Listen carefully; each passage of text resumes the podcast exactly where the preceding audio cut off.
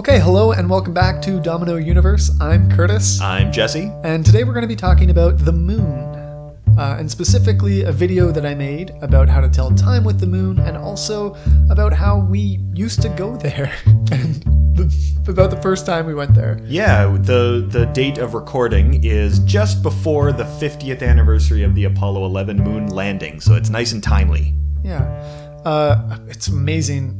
Firstly, that it's been 50 years since we first went there, and also that it's been almost 50 years since we've been there. Yeah, I know. It's kind of depressing. Yeah. Uh, but I want to start with talking. We'll get to the get to the landing uh, in the second half, but I want to start with talking about this video that I I worked on. Um, and it's I think a good example of like behind the scenes in that the video that I wanted to make and the video that I started out making is completely different than the video that I ended up making Okay. which happens from time to time. I mean, I think that's the weird thing about being a creator is that you people only really see the end product, right? Sure. So for this video, the video I was going, the video was basically uh, started out making was going to be a collaboration with the Space Center. Uh, a man named Michael Unger asked me, he works there at the Space Center in, in Vancouver, asked me to make a, a video to celebrate the Apollo anniversary. Mm-hmm. And this was like last fall. This was like eight months ago. And so I've been thinking about like, oh, maybe I could make a rocket out of a out of a printer. Cool. Uh, you know, like because so for some context, IBM was made the computers, some of the computers in the Apollo 11 rocket Right. and the, the Saturn V. And modern day printers, modern IBM printers, Uh-huh. have larger and more powerful computers than the entire Saturn V did, Cool. which is mind blowing. Yeah, it really is. Um, I mean, we have y- y- the classic line is that your phone has more computing power than that. Yeah. That whole mission did. right. Like all of NASA in the 60s had nothing compared to a single phone. Yeah. Yeah. Which is amazing. Um, like how, I don't know. I can't believe that they, there's a lot of calculations involved in getting to the moon Yeah. with like alive, you know, and back. Sure. Yeah. Um, but anyway, I, I was so I was thinking like, okay, what sorts of moon videos can I make? That seems kind of hard to make a rocket or a fake rocket out of a printer, and it's got to look good and it's got to be interesting. And along this time, I've well for years now, I've been obsessed with the idea of sundials. mm-hmm. So I was like, what if you made a moon dial? Can you actually make a moon dial? And uh, it turns out the answer to that is yes and no at the same time. Um, because telling time with the moon is, is really complicated. So I ended up, long story short, making a video about telling time by the moon and why it's hard and why it only kind of works. Works really well on a full moon at the equator Yeah. and in any other circumstance, just use your watch. Yeah. Um, Would it be fair to say, in a sense, the moon is a sundial? wow, that's like It's a Kind of blowing compli- like it's an overly complicated one. yeah. I mean, right. I Same, same principle, though. That's so fascinating. Yeah.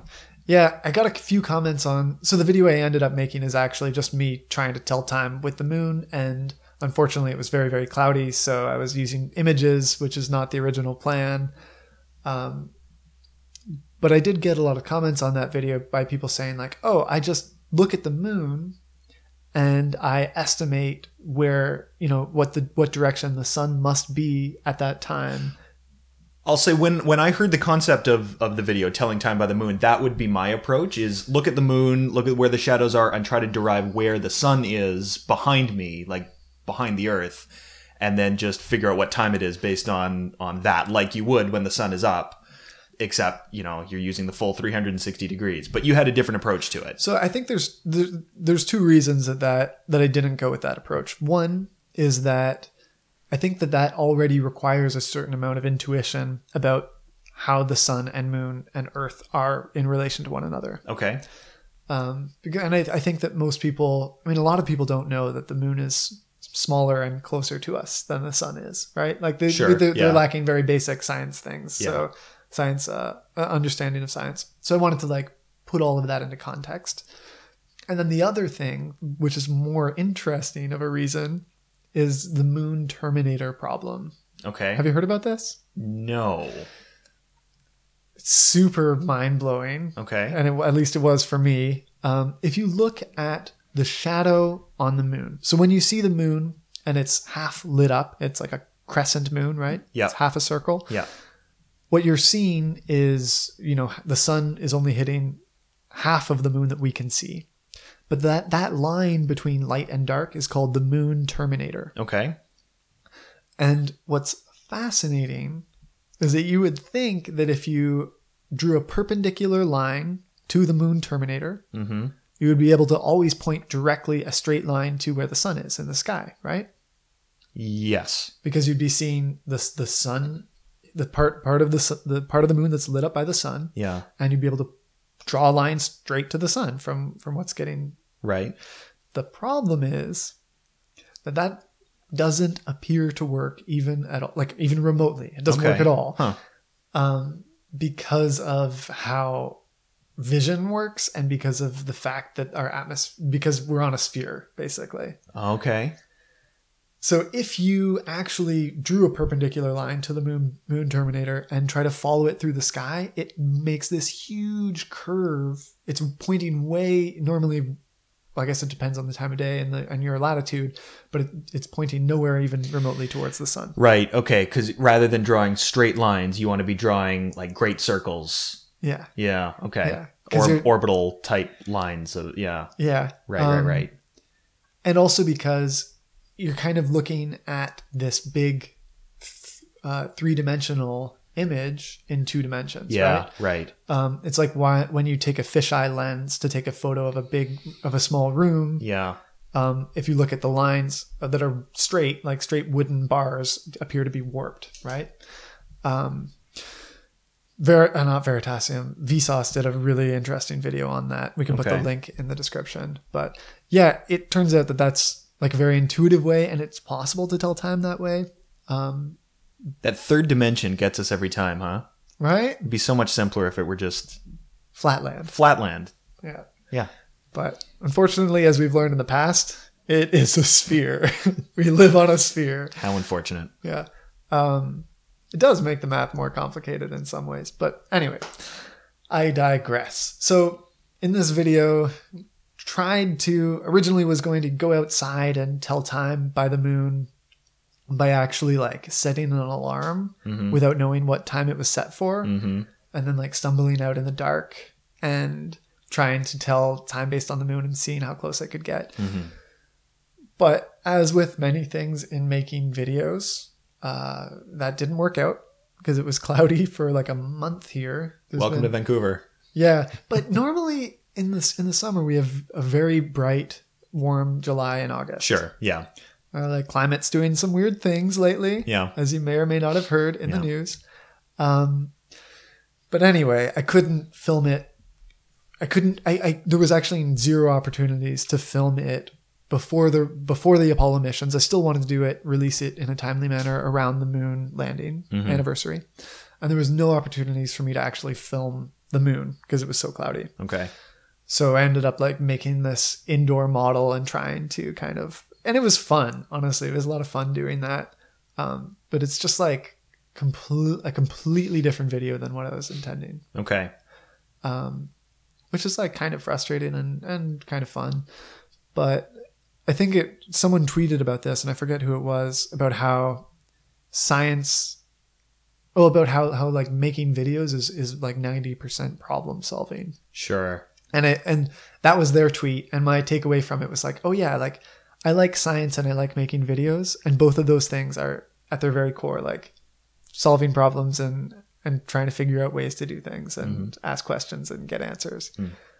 um yeah reminds me of our the mic stand yeah. I feel like I mean maybe at some point we'll we'll release all of this on YouTube and you might be seeing footage of this, but for those that are listening to this podcast, something that you might not know is that in almost every episode so far we've recorded, there's been we only have one mic stand Yeah. And there's been one mic that has at times been held by me. Right now, it's being held up by the stand that used to be for a globe. The very globe featured in the moon video. There you go. It all turns around. Yeah. Um, that's what the stand. Okay, sorry, I'll move on. Um, then at one point, it was like the mo- from my monitor stand from my uh, my t my not my TV screen, my computer screen. At one point, it was in a boot. It's been in a lot of things, but anyway, every time we go to record this, and I forget that I don't have a stand at the time, I have to solve a problem, and I have to come up with the quick solution so that we can still record that morning. Um, and that's kind of like I think the thing about science and the thing about making videos that people don't really see. that I think is kind of fun. Yeah. Um, The last minute scramble yeah, to just make everything, just make it work. yeah. I, think that like when you read a scientific study, and I know most people haven't haven't gone and done this, but if you look at like the methodology for an experiment, it's like how did they figure out that that was the right way to do it, Sure. Yeah. and like how many times, how many other things did they try? Yeah. Which is, I'm sure, very often hidden in the final publication. Definitely. Yeah. Yeah. And it doesn't often make sense to even record that. Like it, we tried all these things that didn't work. That's part of the story, but it often doesn't make the cut in terms of the publication, right? Yeah. Um, but that's like at its core kind of what science is all about. Absolutely. Yeah. Trial and error. Yeah. Okay, so anyway, I made this video, kind of learned to tell time by the moon, but it can be very, very hard, especially here in Vancouver, where the moon the, the moon can be up in the sky for 16 hours some days, and then two weeks later, it's up in the sky for for like eight hours. So, and then you have to. There's a whole bunch of calculations you have to do. If you want to actually learn to tell time based on the moon, check out the video. I'm not. We're not going to go into that right Yeah. now. But what we do want to talk about today is the moon landings. Um, and Jesse, you were recently even on a well, you were on CBC. I yeah, so I was contacted by a producer for a news program, and I, we've mentioned here before that I uh, work as a science communicator professionally. I used to do a little bit more TV, and it's it's been a while, so it was nice to uh, to do some some mass media communication. Uh, but yeah, I was asked to come on uh, some uh, national television program and uh, and talk a little bit about the Apollo 11 moon landing, which happened approximately 50 years ago, and what the relevance of that is to us today. What was that like? Like It was- being on It was really cool. I can uh, I can give you a little peek behind the curtain. I think the way that it that it ultimately looked on the air is a an anchor on one side of the screen and me on the other side of the screen, like two talking heads. We weren't in the same room together, but it looked all polished. It looked on on the television like we were we were talking to one another. were you both in Vancouver even? No, the anchor was in Toronto. I was in Vancouver. So I went to the local Vancouver studio where there, you know, there's a newsroom, right? So there's people working. It's a bunch of cubicles and you can sort of see everything that's going on. Uh, and that's in the background behind me. Um, there was a lighting person and a sound person that sort of set everything up. But essentially they sat me on a stool facing into a corner with just an office behind me, like cubicles and lots of people working. And I was looking at a camera on a tripod and I had an earpiece in where I could hear like crackly audio from Toronto. And I just spoke into this camera. There was no camera operator. It was all remote operated. So it's just me alone with an office of uh, workers behind me. And it's a bit of an awkward situation. But, you know, through TV magic, they managed to put it together into something that looks fantastic. That's wild. I mean, I- like I make these YouTube videos and I'm just staring into the camera, but there's not really someone else. Like there was kind of literally someone else on the other side interviewing you. Yeah, there was. Like I say, That's it was bizarre. sort of a, a crackly, distant voice in a, a single earpiece. But yeah, there was there was someone there. The disembodied head of CBC. Yeah, exactly. That's cool. So what kinds of what did so you talked a little bit about why Apollo matters today and a bit about the mission, you said? Yeah, yeah, not so much about the mission itself. I think they had been talking to people who are experts in that field. You know, they had been talking to Chris Hadfield, for example, an actual astronaut uh, who has a, a lot more technical knowledge about that sort of thing than I do. So I, mean, you know, who, who's to say, right? that's cool. You're on the same that's that's big time. You know, to be fair, I'm not sure actually whether it was a live interview with Chris Hadfield or whether it was a clip they were playing. But regardless, the point is they had they had real experts to talk about the technical stuff. Um, my expertise is a little bit more in the, the public perception of the the moon landings and what kids in particular think about it today. So they were talking about, you know, do kids know? Is it relevant to children? Uh, is it uh, still an inspiration like it is to people who are there to see it? Um, so we talked a little bit about that, sort of what the the public awareness and consciousness is, particularly in children, of the Apollo moon landings. Yeah, I think do do kids know about it? I mean, I really hope so. Yes, absolutely. Yeah. So I I don't know this stat for sure, so I'm kind of making this up a little bit, but I believe that Neil Armstrong is globally one of the most known names and figures. Like the first person to walk on the moon, that's that's people all over the world know who that is, and still today, kids uh, kids know that. Um, it's kind of funny, you know. Everyone knows Neil Armstrong. Most people know Buzz Aldrin. No one knows anyone else.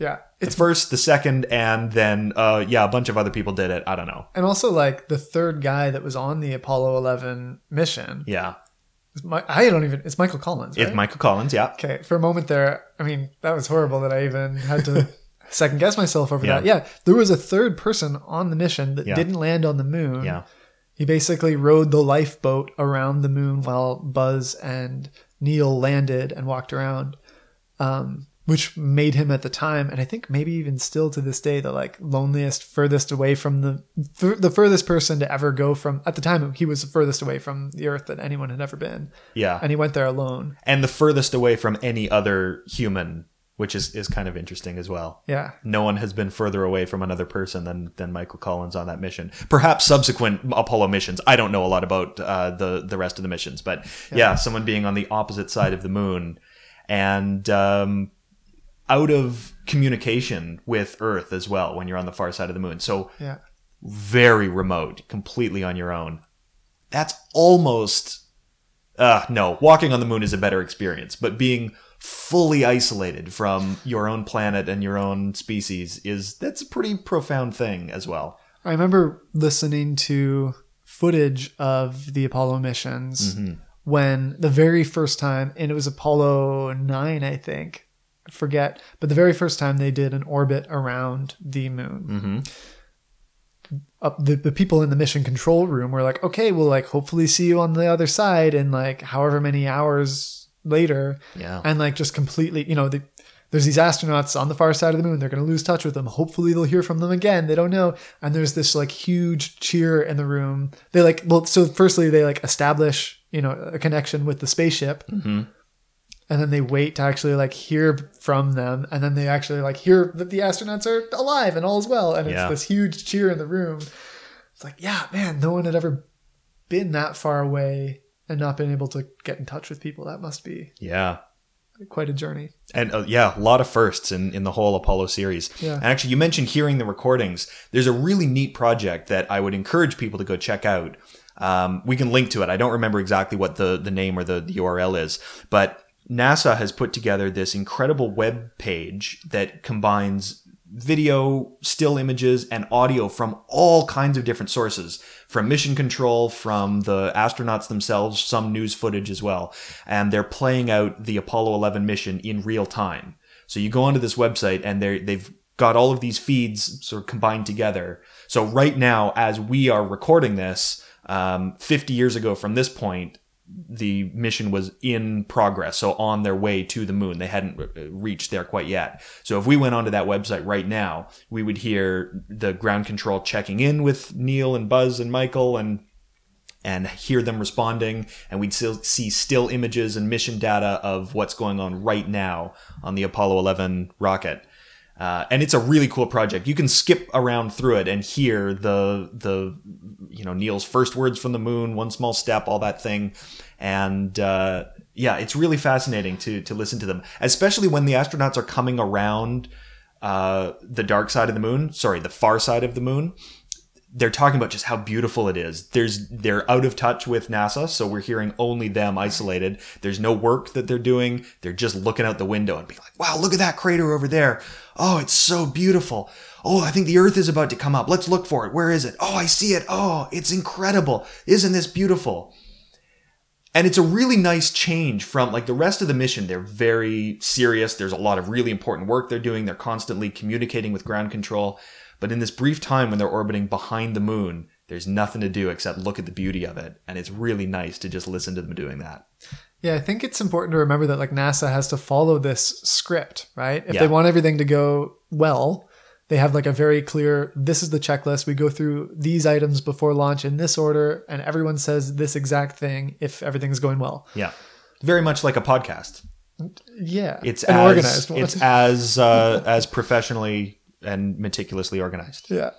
Um Jesse and I just spent like an hour getting more organized, so hopefully things will be a little more together in the future. But anyway, that's a a side thing. The um but yeah, with it's amazing whenever they go off script. I know when I, I was again listening to the recordings of when they landed and when you know they first act before they stepped foot when they actually made contact and everyone was safe. There's this huge cheer in the mission control room, Mm-hmm. and the the com person, the Capcom commander person, was like, "Okay, settle down, everybody. Like, I we're, we're we still need to be on board here. We need to be doing work here." Uh, it was like really neat to to see that like it, that human look into it. Yeah. Um, yeah. A stat came to mind just a bit ago that I saw this morning. Um, you mentioned how like kids still know about the Apollo missions. I saw a stat today that was saying diff- from different countries, if you ask kids what do they want to be when they grow up, Mm-hmm. in China, the number one thing they say, like more than half kids will say, uh, they they want to be an astronaut, Wow. which is really cool. Yeah. In the United States and in, in the UK, it's like number five. Okay. The top one Yeah. is YouTuber. No way. Yeah, no, definitely. Yeah, So you're living the dream. I guess so. I would. I, I'm kind of like the American dream. it is the American dream. I'm sad by that though. I mean, and I actually saw it. The stat was po- was posted by. I've seen it before, but uh, the one I saw was posted by Mark Rober, who is a YouTuber, and he's like, the irony is not lost on me that you know the number one. It's like it's sad to me that astronaut is three times less likely Mhm. uh, you know, an ideal career for a kid as a YouTuber is. And he, this is a guy that quit NASA oh, to, really? to be a full time YouTuber. wow. And he, he's doing great. I mean, he has like six million subscribers, but um, anyway, it's just kind of funny to hear even him say that. But it is Huh. sad. Like, sure. I mean, I, Yeah. I, I, I obviously love what I do, and I think that I, I'm hoping to, I'm trying to do a lot of good in the world. But man, like space exploration, no one cares apparently. Anyway, Eh, number is not not that bad. yeah, it's it could be worse. um, That is an interesting stat. it's an interesting stat.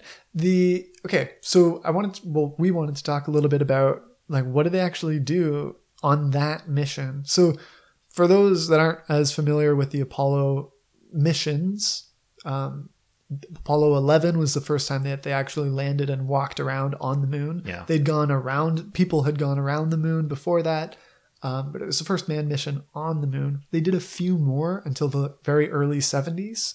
Um, I think seven, 1971 was the last time that anyone set foot. Might be 72. I think it's 72, but yeah, in in that around there. Yeah, so it's been a long time since we've been there, but on the very first mission in 1969, um, yeah, what did they do while they're on the moon? While they were on the moon, there were a few um, a few key mission objectives, science objectives. Uh, the two big ones were collecting moon rocks, which are still being studied and, and kept in NASA vaults today. Uh, some of which actually are in public institutions, and one of them is at the Space Center in Vancouver. Um, you know what? To be honest, I don't know if that's one of the Apollo 11 samples, but there is an actual moon rock uh, that you can you can touch, which is kind of neat. That's really neat. And uh, the other big mission objective that they had was putting a retro reflector down on the moon. And this was on the near side of the moon, so the side of the moon that we can always see from the Earth, next to the Sea of Tranquility, which is one of the big dark patches. Um, they put this retro reflector down, which is just a, a mirror in a configuration that when light hits the mirror, the reflected light will go back in exactly the same path that the incoming light took, if, if that makes sense. Um, so, in other words, if you flash a light at the moon, you'll get a very small fraction of that flash will come directly back to you, which means that we can shine very precise laser pulses at the moon, detect how long it takes them to come back, and based on the speed of light, we can measure exactly how far away the moon is to within a millimeter accuracy, which is way more accurate than we were able to do before.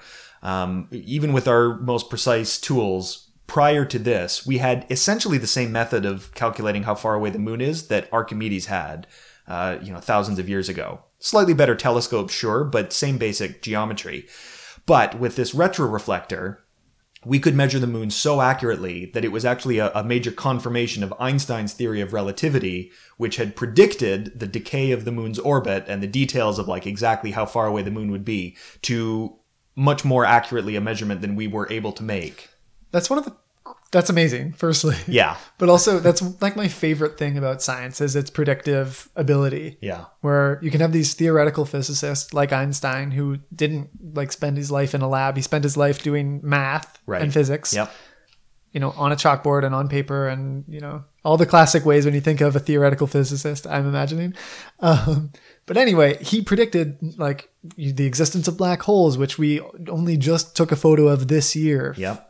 And he predicted yeah that you would be able to uh yeah this well how so how did that work with general relativity and the moon So it's his theory of, of gravitation and how gravity actually works. Um, his his predictions, his math was so Right. uh, precise that it, it made very precise uh, predictions about exactly where the moon would be at, at given times, how much the orbit would decay, just based on you know the fundamental theory of how gravity works. We weren't able to confirm it until Neil Armstrong put that mirror on the moon. that's so cool Yeah.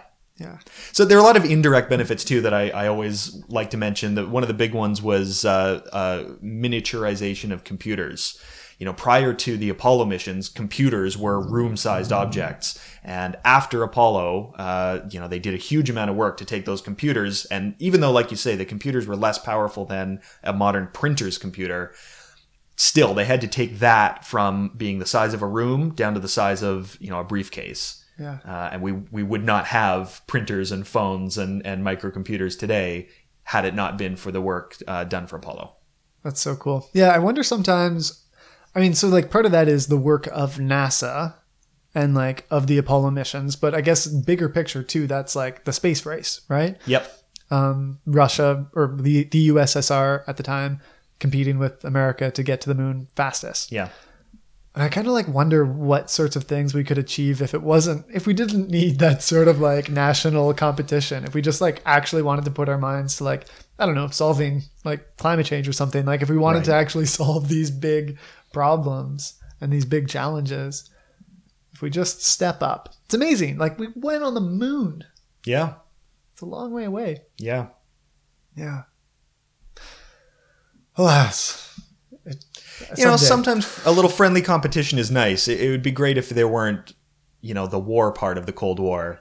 Uh, if we could just do it with uh, uh, sportsman-like competition. But yeah, sometimes it, it takes a motivator. I really love the the whole concept of like the X prizes and like these big prizes like the I think there was one recently actually for a lunar lander probe Yes. to go to to go to the moon and you had to drive a certain distance and you'd win like a, a million dollars or 10 million dollars or something if your team could do it. Fun fact: a friend of mine is actually part of uh, one of the teams competing for that X Prize. That's really awesome. yeah.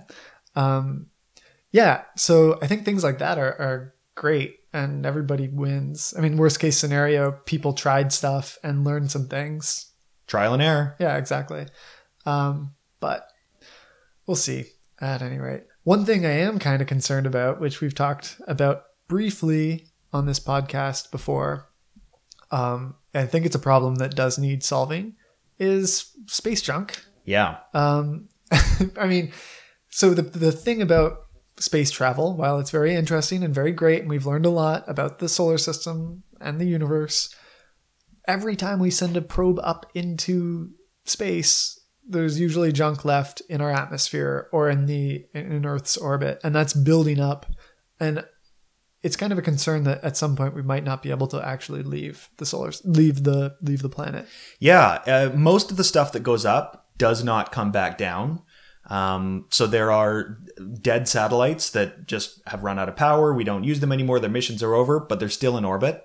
You know, space is big, but all it takes is one or two collisions of these these dead satellites, and uh, and they can multiply the space junk by thousands of times. Uh, you know, something breaks apart into a thousand pieces. Now you've got a thousand new things to worry about, and there's a potential for a runaway chain effect um, of the space junk, which would potentially make it very difficult or even impossible to launch anything into orbit. It's mind blowing to me. Before you say what you're about to say, Yeah. it's mind blowing to me that it might be harder in the future to Yeah. go to the moon than it was 50 years ago. Yeah, it's true. That's horrifying. Yeah, it is. Now, luckily, there are people who are working on this problem and uh, and addressing it and tracking all of these thousands of pieces of junk out in space. And uh, one of them is going to be our shout out for today, uh, the a science communicator that we would like to direct your attention to. This is actually someone I had the good fortune of meeting at a conference not terribly long ago. Uh, his name is Moriba Jah. I may be mispronouncing that, um, but he's an astrodynamicist, which means that he plots out orbital um, uh, like pathways and, and figures out the the details of uh, of space launches. He's a space environmentalist, which is a cool title just to begin with. Uh, and what that means is that he's primarily concerned with the space junk, tracking it, reducing it, and uh, and avoiding it. Um, he's got a great Twitter feed. Uh, you can find him just at Moriba Jah. We'll put a link in the in the description, but it's M O R I B A J A H. And just recently, he had a TED talk published. He's had a few smaller TEDx talks, but this was a big TED conference talk that's really good, and you should check it out. And it tells you all about the space junk problem and what we can do to fix it. We'll put a link to that in the description as well. Yeah. Cool. This was fun. Um, I'm a huge fan of space, and so I mean, I hope we get to talk more about it in the future. I, I have one more quick fact for you. Oh, please. Speaking of telling time using the moon, do you know what time it is on the moon? Um, where on the moon? Everywhere on the moon. What? They use Houston time Oh, I understand. because Apollo's mission control was in, in Houston. So, according to NASA, like officially by American standards, the entire moon is in the same time zone as Houston, Texas. At some point, we should do an episode on time zones. Oh my goodness. Time yes. zones and uh, daylight savings time. Yeah. Because oh man, that's a mess. Yeah. Maybe we'll do that when everybody's trying to wake up and failing and sleepless and red eyed from the next time change. Ooh, we should do we should record that podcast in the hour, That's hilarious. you know, like the double hour of the year. Yeah. Okay. Cool. Stay tuned, everybody. Thanks so much for listening. And uh, yeah, subscribe wherever you get your podcasts. We're pretty much everywhere at this point. And yeah, I'm Curtis. I'm Jesse. We'll see you next time. Bye.